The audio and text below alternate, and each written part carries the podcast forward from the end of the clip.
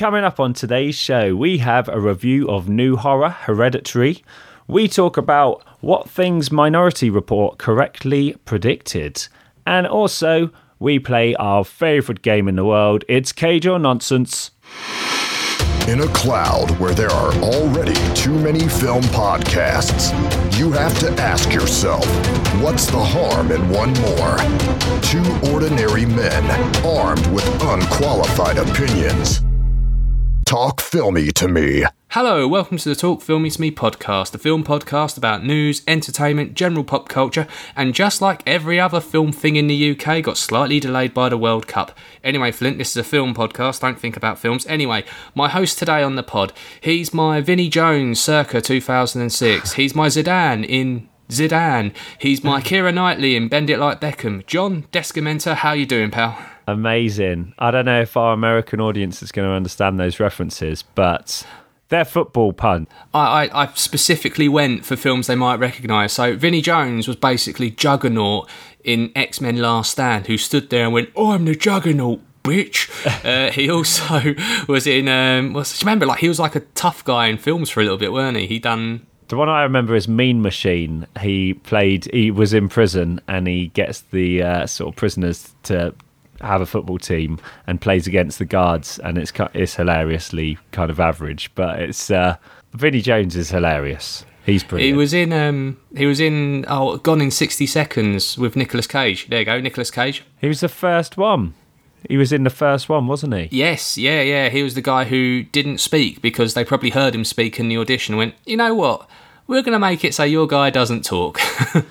Arguably the most successful footballer turned actor. Uh, aren't you forgetting David Beckham's brief cameo in Goal? Oh yeah, but the acting. I mean, Vinnie Jones can vaguely act. Cantona never really happened. He was in some adverts. I think Vinnie Jones wins it for me. Uh, I think you're also forgetting David Beckham's brief appearance appearance in that Guy Ritchie King Arthur movie where he looked the part but sounded terrible. Anyway, let's move away from football. Let's talk about the the pod. Um, just want to shout out to our international audience. The last podcast, uh, looking through some of the numbers, great amazing downloads, great feedback, lots of people giving us likes and comments, which is awesome. But it's actually, John, did you know that the last podcast was in 13 different countries? That's insane. 13. Who are these people? We love you. Thank you for listening. Um, yeah, that long... VPN program I've got that can let you change countries for downloads is, is really paying off. Anyway, shall we crack on with news? News. What's your favourite 80s horror film, John?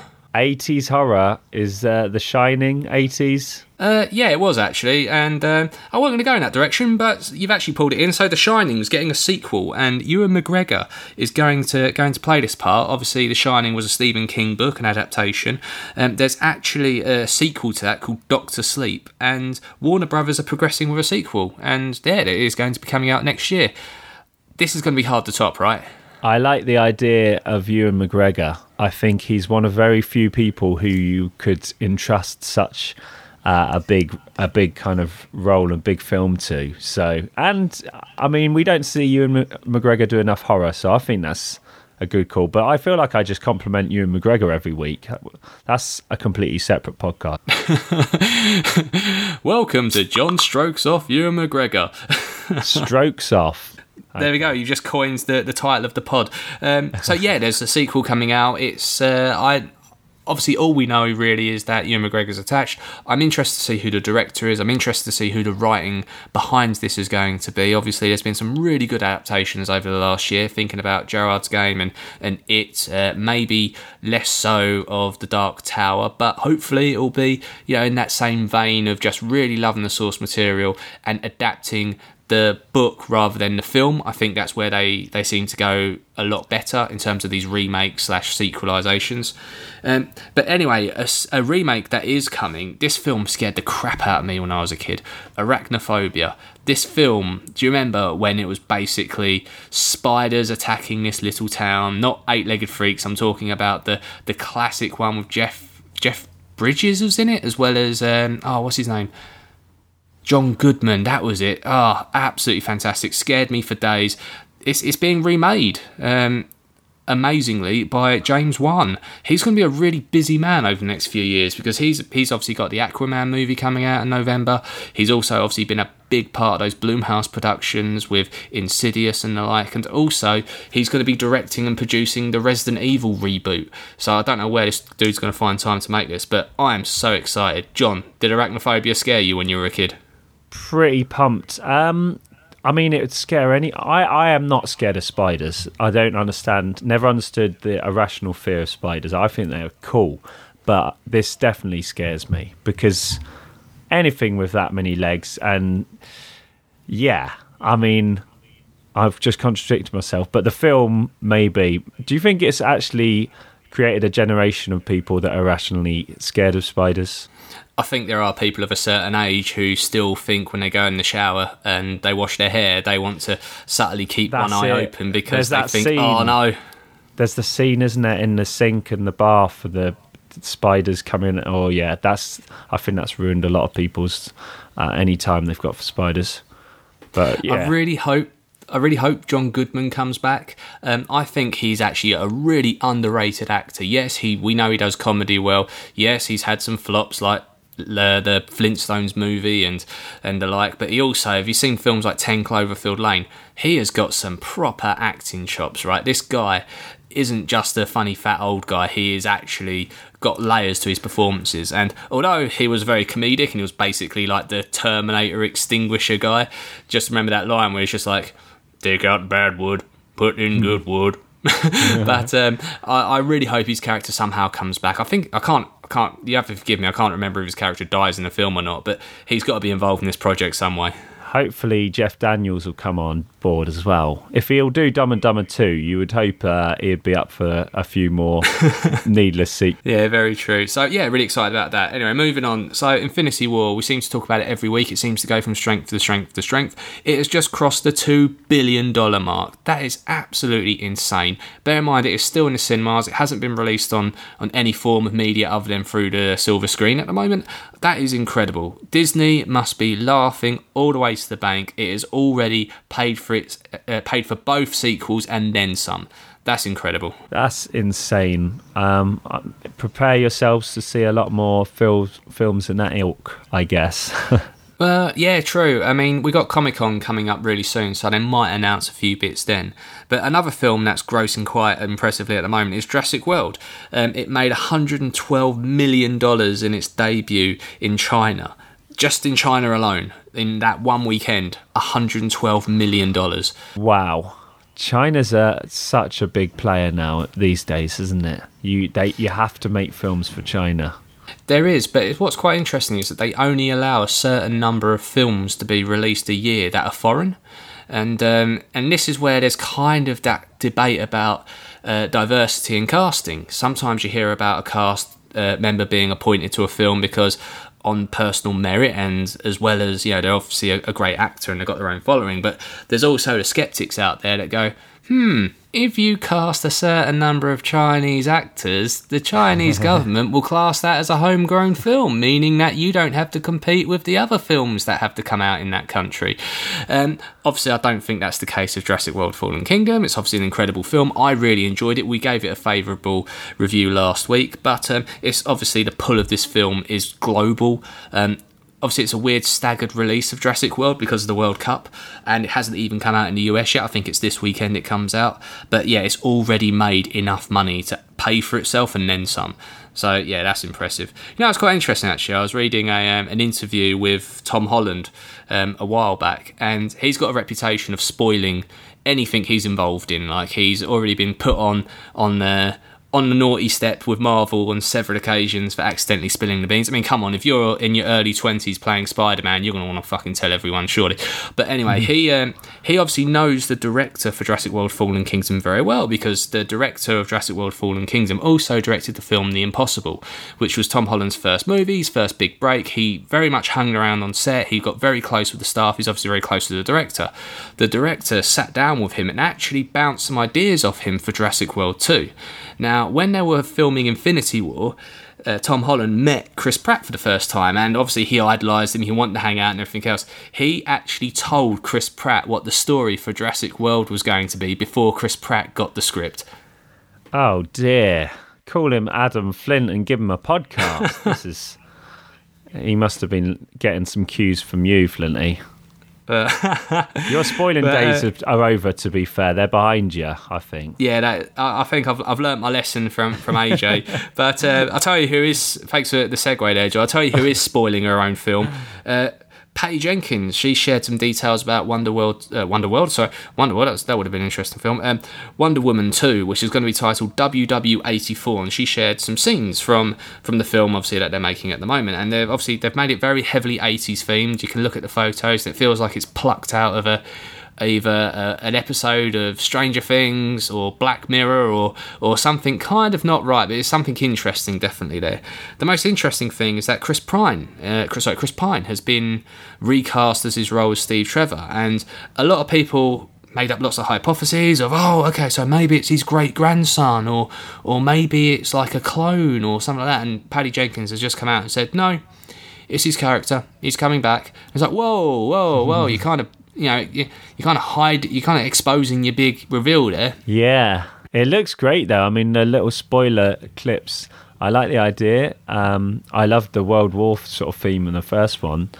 Maybe they're sort of jumping on the Stranger Things bandwagon a bit, but Chris, Kristen Wiig as the uh, supervillain as well is gonna. That's intrigued intrigued me. I, I feel sorry for Patty Jenkins and the, the team that have to create these Wonder Woman films because she's kind of been given a, a real annoying challenge of the character was already established in BVS, so you had to go do an origin story, already having half the stuff revealed to the audience. Um, you then have her performance in Justice League, where again it's already propelled into the future a little bit. So how do you carve out stories that are of, of any note, right? I mean, here's the biggest problem with prequels. We know the hero is going to survive. I mean, okay, we kind of already know that because you wouldn't make a film of this ilk and kill off your main character. But um, there's no there's no suspense. There's no adversity that you know they can't overcome. So how do you make it interesting? Well, you make it about heart. You make it about the person instead, rather than the thing they're going after. Which uh, which is why Wonder Woman shone so well because it wasn't just about her defeating Ares. It was about her discovering herself in a world where obviously times have, changed a little bit in terms of uh, how how women are portrayed and treated. So I think that was the USP of the first one. I'm interested to see what the USP of the second one's going to be. Yeah, in Patty we trust. I think she. I yeah, I can see it being a massive smash. Yeah, a film. Uh, speaking of DC stuff, so Jared Leto. I generally, I'm probably one of the four people on the internet that actually like likes Jared Leto as the Joker. Um, I thought he was a good Joker. He was just in a bad Joker film, if that makes sense. Um, he and there are literally tons of Joker projects going on at the moment. Obviously, Joaquin Phoenix's Joker movies in production at the moment. That's actually going ahead. But also, they've announced that Jared Leto will return as the Joker in his own movie. I love the guy playing it and I love the character, but I don't want to keep seeing these Joker films. Yeah, and so many different takes. It kind of gets confusing, right? For the casual, uh, for you know, for the casual observer. To me, anyway. No, I agree with you. And also, I think the Joker's not a character. He's not a. Uh, he's not an, an. He's not a a person that you flesh out. He's an element. He's a combustible component. He's a storm. You don't know when it's going to occur. You don't know why it's occurring. You just know to either get out of its way or or try and hold on because the chaos is a, a complete random. It's an act of nature. I love the fact that the Dark Knight tried to ground this in reality by giving him several backstories, all of them probably being wrong, or there might be an element of truth to all of them. Now, the more we learn and the more central focus the Joker is in these films, the more things become canon, the more things become lore or the story that builds up this character. I don't want to know about the man behind the makeup. I'm more concerned or happy to see the chaos that this entity of unknown, this black box that the Joker is. And the more story you give to it, the more screen time, the more you lose that allure. That's right. And you can't just keep kind of throwing out, oh, maybe it's this, maybe it's that. You lose the intrigue after a while, don't you? Yeah, definitely. Um, so, although I love Jared Leto, I think he's an amazing actor. I mean, oh, what was the the one where he? Um, oh, I completely drew a blank now. The one where he uh, about HIV treatments with Matthew McConaughey? Uh, Dallas Buyers, Dallas Buyers Club. Yes, uh, that performance. Stunning performance, yeah. Yeah, absolutely brilliant. And even in like some of the not so good Jared Leto like films, he is still incredible in them. Um, so yeah, he you know he's gonna he's gonna bring it. He's going to bring the A game, and it's going to be an awesome performance. I just hope that this doesn't drag the fatigue that's been happening with DC already. Um, but anyway, let's let's move away from from news for a moment, John. Uh, we've got a review lined up this week. Um, this was pre-recorded by myself. Hereditary, a horror film which uh, came out a couple of weeks ago, but uh, is really starting to build up momentum. Um, enjoy. It's heartening to see so many strange new faces here today. I know my mom would be very touched and probably a little suspicious. My mother was a very secretive and private woman. Hereditary is a horror film that came out over the last couple of weeks in the UK. However, this film's actually been doing the rounds for a little while. It first premiered in January at the Sundance Festival. It's distributed by A24, quite an unknown small company, but it's having a massive impact around the globe at the moment. It's directed by Ari Aster and it's starring a relative unknown cast, but think of it in the mould of low budget, great producing, great work, uh, relying on some really different tropes to really harness the, the reachability of a good horror film. The plot of this film is about Annie and her family. Annie recently, unfortunately, suffered a bereavement where she's having to cope with that, and the film starts with her at the funeral of her mother, explaining that her mother led a very secret life. She didn't really know too many details about this, and that she hopes that the burden on the family isn't too severe, and that obviously everyone's going to rally round together and and get better from this tragedy. Um, she has a teenage son, she has a teenage daughter who are struggling with school and various things, but all of a sudden, strange occurrences start happening. Strange things start going on in the kids' lives, strange behaviour start happening, and it all goes back to the secrets that their grandmother had within the family. I'm not going to go into too much more detail now. What I really want to talk about is the tone of this film. There's something really exciting and interesting about these films where they don't necessarily rely on mass CG effects or big names to, to draw you in on this. It's the subject matter and the creepiness that's told in this film. I haven't been scared in a cinema for a very, very long time. Not in this way. I was jump scared out of my skin several times. The subject matter gets quite creepy in places. Yes, the, it all stems back to the grandmother who had a very weird history with some really in-depth secrets which engulfs the family. Um, it's got a supporting cast which is really really interesting. It's not your stereotypical uh, Hollywood blockbuster that you kind of used to see of this sort of stuff. It is a real interesting sense attack on the senses, I should say.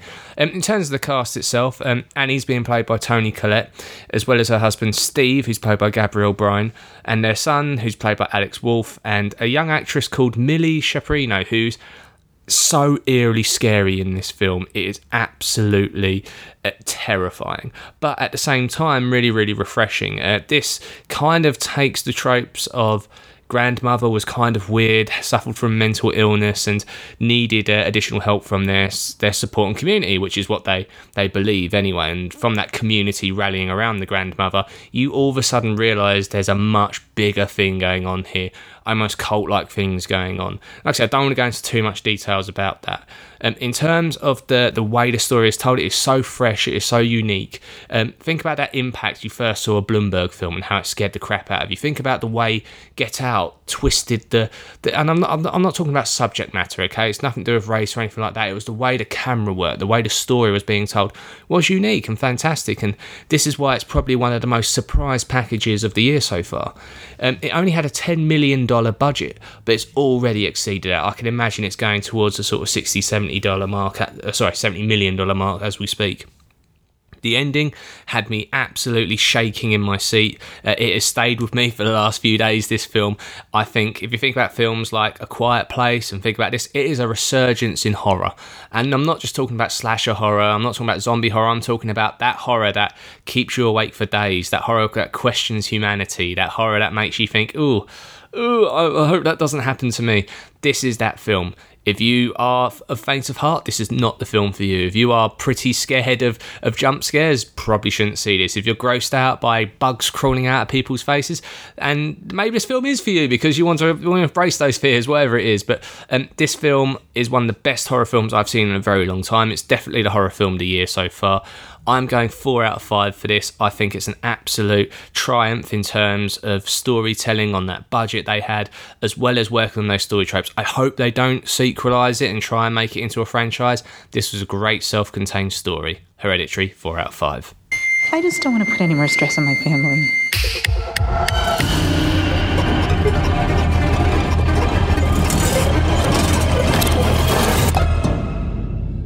So there you have it, four out of five. A film which absolutely scared the crap out of me and has definitely stuck with me since that viewing. And I, like I said, I hope they keep it as a self-contained story. I don't want to see this develop into a franchise, but I'd love to see what this team keeps working on. Think of people like Jordan Peele, what he done with Get Out, and how he's starting to go to take his concepts and take it into other films.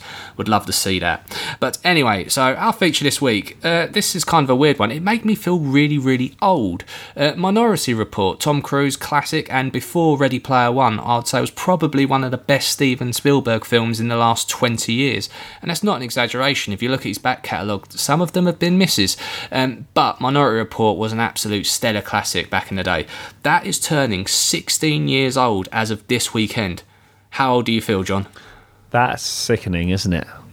But it's a very overlooked movie, isn't it? It hasn't a maybe it hasn't aged well. Maybe this is the perils of making futuristic movies is that they just look back on as gimmicks, but or maybe they just look back on as features for podcasts. Who knows?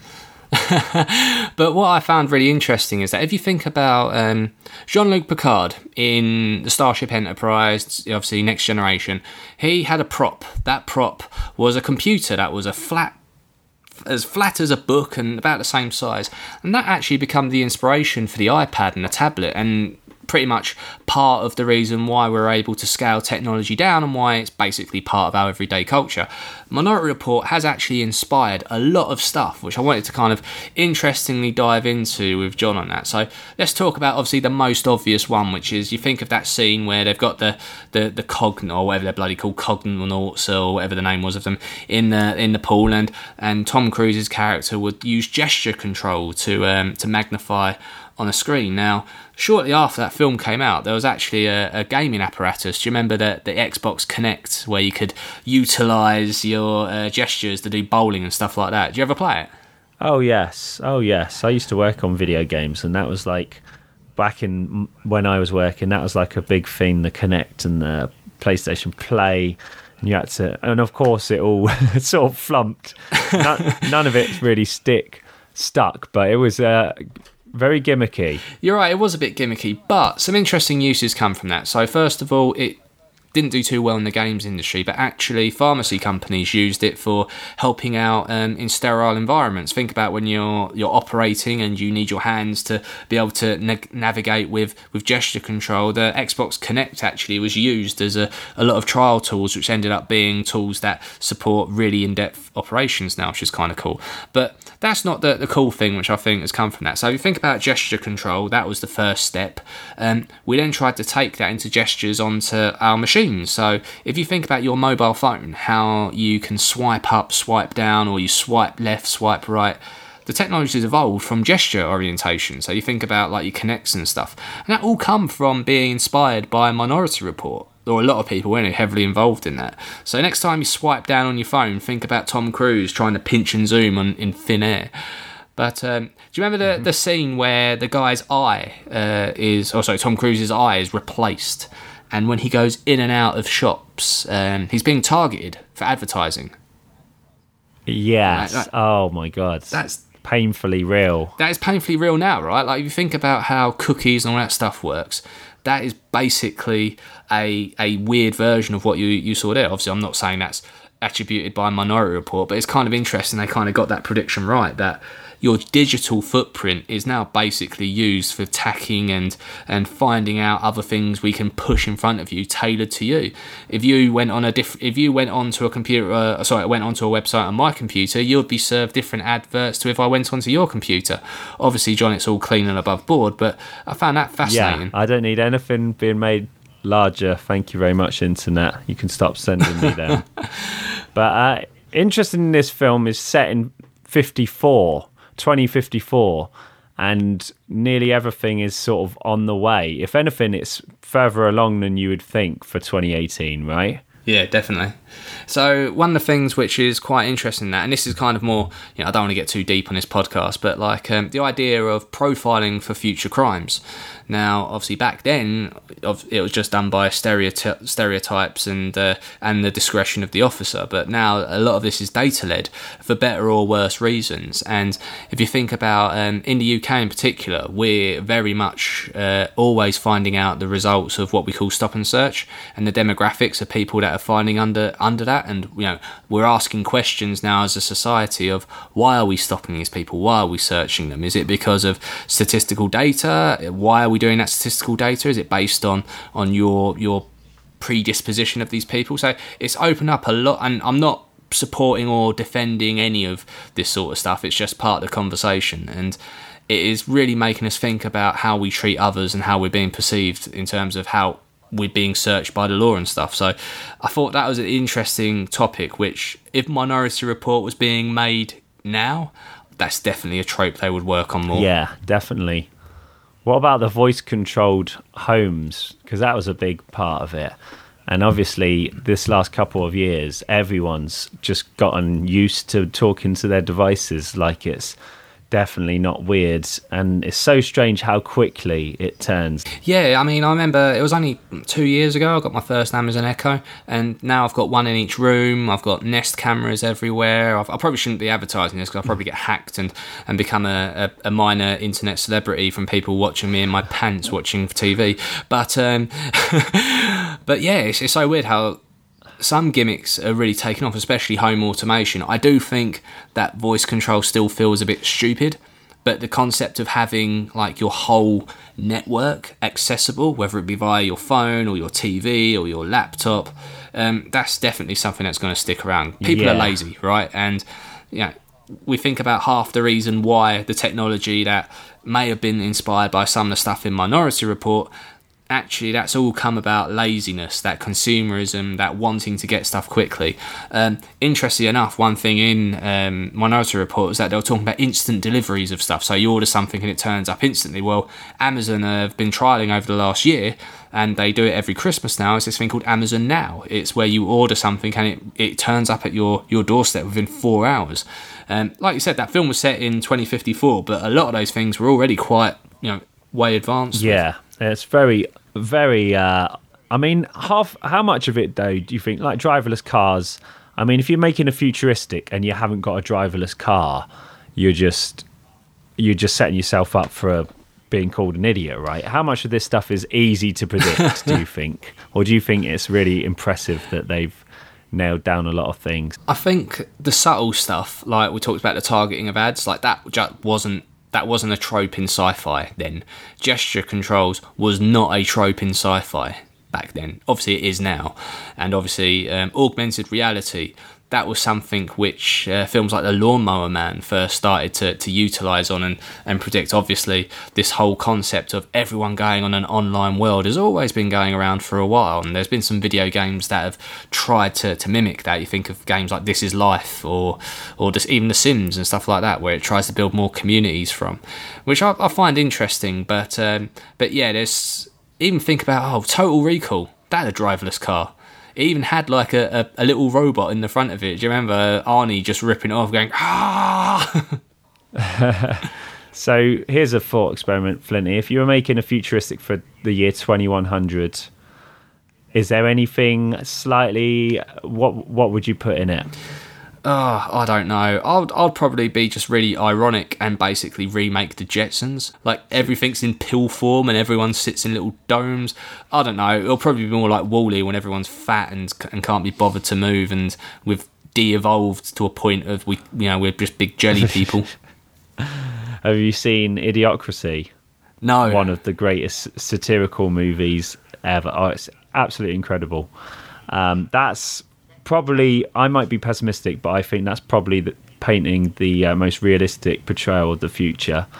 Um, and that, but that's a very pessimistic view. Well, that's like um, 2001, right? That film is so beautiful.